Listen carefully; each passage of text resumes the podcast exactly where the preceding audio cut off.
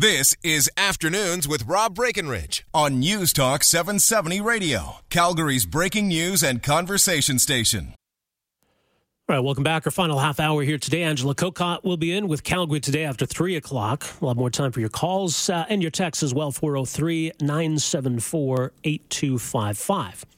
I uh, want to talk a bit about uh, the, the whole controversy around GMOs, uh, but in particular the Arctic apple, which has been maybe one of the flashpoints uh, in recent debate.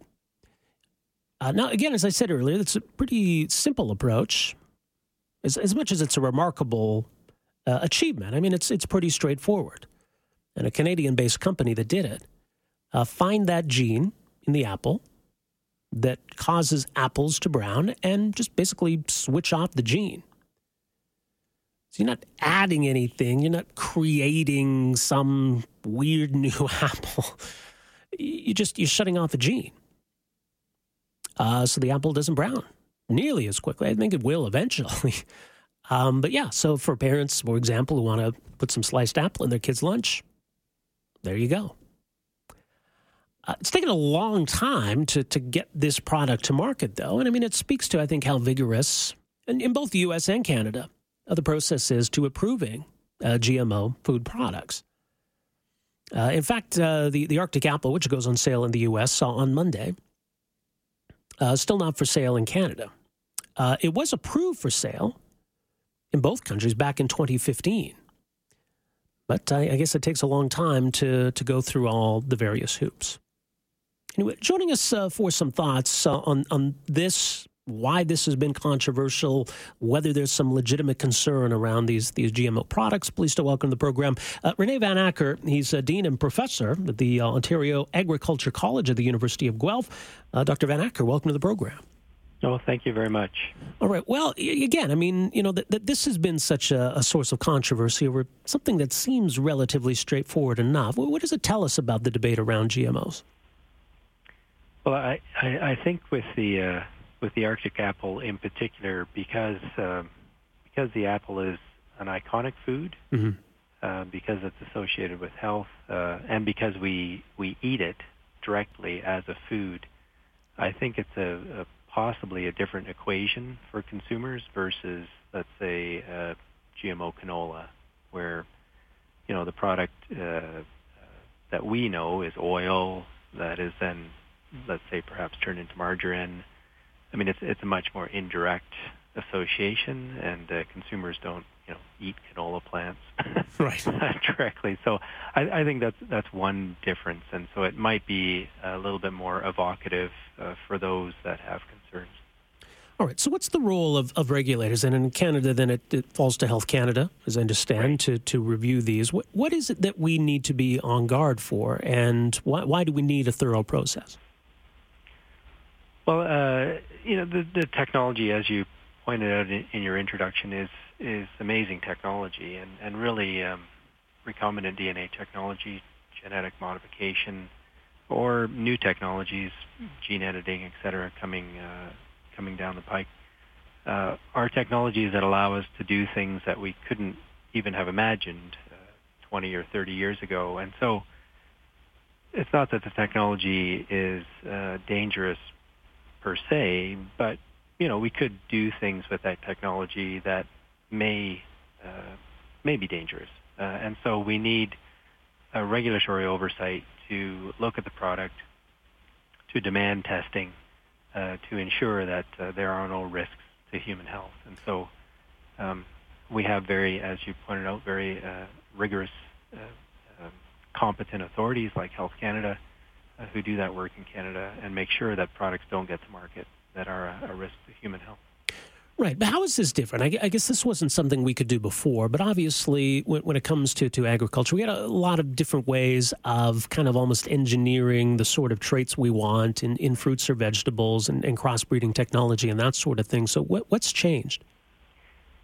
The technology is, is fundamentally different. I mean, it's uh, for plant breeders, uh, plant or animal breeders, it's exciting because um, prior to technology like recombinant DNA technology, they were pretty much limited within the species they were working in, or maybe very closely related species uh, in terms of sourcing genes. Uh, with recombinant DNA technology, uh, they can source genes from anywhere, really, any species. Uh, and then with gene editing and with synthetic biology, you know, there may be a possibility to create genes. And so, so this greatly expands the possibilities in terms of your source of genetic material, and it and it uh, it makes for endless possibilities, really. So it has, has really opened up a whole new world for breeders, um, but it has also, you know, opened up a, a whole new set of questions for regulators, and mm-hmm.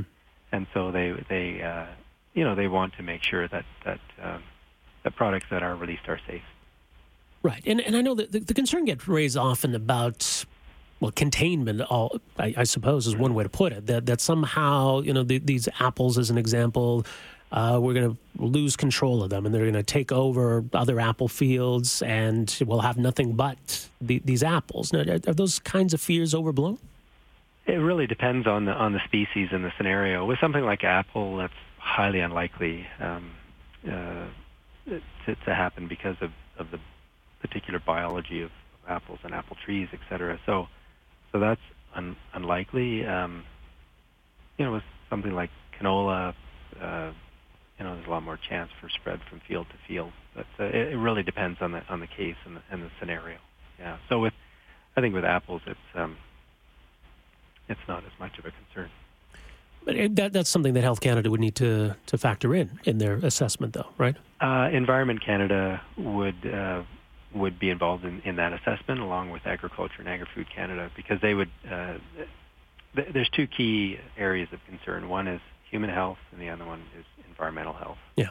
And, uh, and so other agencies would, would get involved and would look at things like, you know, can this, can this spread in the environment? Can it become feral? Can it become a, an invasive species somehow, uh, cause other problems? Uh, and and those sorts of assessments are done as well. I mean, it would have been done with uh, with this product as well. Yeah, so it it would have passed both uh, environmental risk assessment and health risk assessment. And do you feel that it's a, a sufficient process? I do. I, am I'm, I'm confident in uh, Canada's uh, regulators and Canada's regulatory system.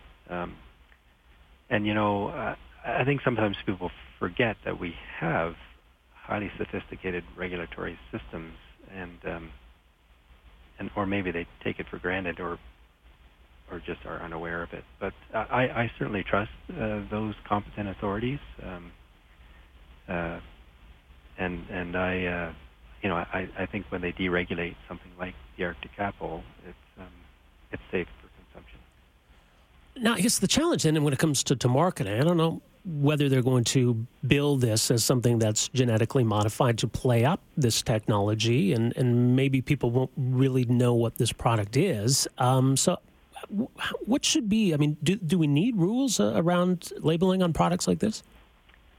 You know, it's a, it's a good question. Um, I, I, uh, I, for one, am, am you know, I'm not certain. I, I, the company, I'm sure, has been doing its homework in terms of marketing. I, me personally, I, I'm not sure how compelling a, a market it is for non-browning apple. Uh, I, I mean, I tend, I do eat lots of apples. I tend to just buy them and and eat them whole. Right. so, I, yeah. so whether browns or not is kind of not really my personal concern, but I, I can certainly see that you know the food service industry in particular. I, I think uh, you know you could you could slice and pre-pack. Uh, you know maybe um, at fast food outlets, et cetera, I, I could see the advantage there because you could have, you could increase uh, shelf life, not in terms of safety, but in terms of attractiveness and, um, of the product. So, so that could be compelling, but um, will they play up the, the GM? I, I don't know. I mean, they're getting a lot of press, so it, it might be hard to avoid. Uh, I, I doubt the company will avoid it. Uh, I think they're quite proud of, of their achievement. Um, it could be an interesting test case, you know, if, if they if they tackle it head on and, and are very uh, upfront about that, um, and consumers are like, yeah, that's fine. it may be a very interesting test case to see whether labeling actually would be an issue or not for uh, for companies producing genetically modified. Yeah, I'll be curious, but I mean, it still sounds yeah. like it might be a couple more years before these these are being sold in Canada. I just wonder, you know, we have a thorough process. Is it almost too thorough in a way? Well, you know, and, and I think once it's deregulated, then it becomes. Uh, my understanding is then it becomes more uh, about the business case, and so um, you know, this company may have a better launch opportunity in the U.S. than in Canada. And that may be the case. I'm not certain, but um, so that may be part of the reason for delay in Canada. It, it's also a, a matter of um, gaining the acreage, and, and unlike canola, for example, where you can, you know, if, if I want to plant GMO canola this year and have my entire crop this year GMO, canola, I can do that because you just plant the seeds and you go. Of course, with apple trees, uh, they're trees, and so um, it's it can't be done so quickly, right? And uh, and there are multiple varieties. I mean, uh, of course, you know, they'll go with the most popular varieties, but there are you know, a multitude of varieties. So so having producers switch over is a is a much longer process as well with uh, with apple trees. Yeah, very interesting. Well, we'll leave it there, uh, Professor. Thanks for the insight, and uh, appreciate making some time for us here today thank you for, for, for asking. All right. All the best. Take care. Uh, that's uh, Dr. Rene Van Acker. He's a dean and professor at the Ontario Agriculture College at the University of Guelph. He's been studying uh, GMOs for about 15 years now. Uh, so his thoughts on, on the process that exists, and it is you know a thorough review process that, that exists in Canada. It's still going to be a couple more years even before these Arctic apples uh, are sold here. Is this anything to fear? Would you buy these? Anyway, 403 974 8255. We're back with more right after this. Afternoons with Rob Breckenridge, starting at 1230 on News Talk 770 Calgary.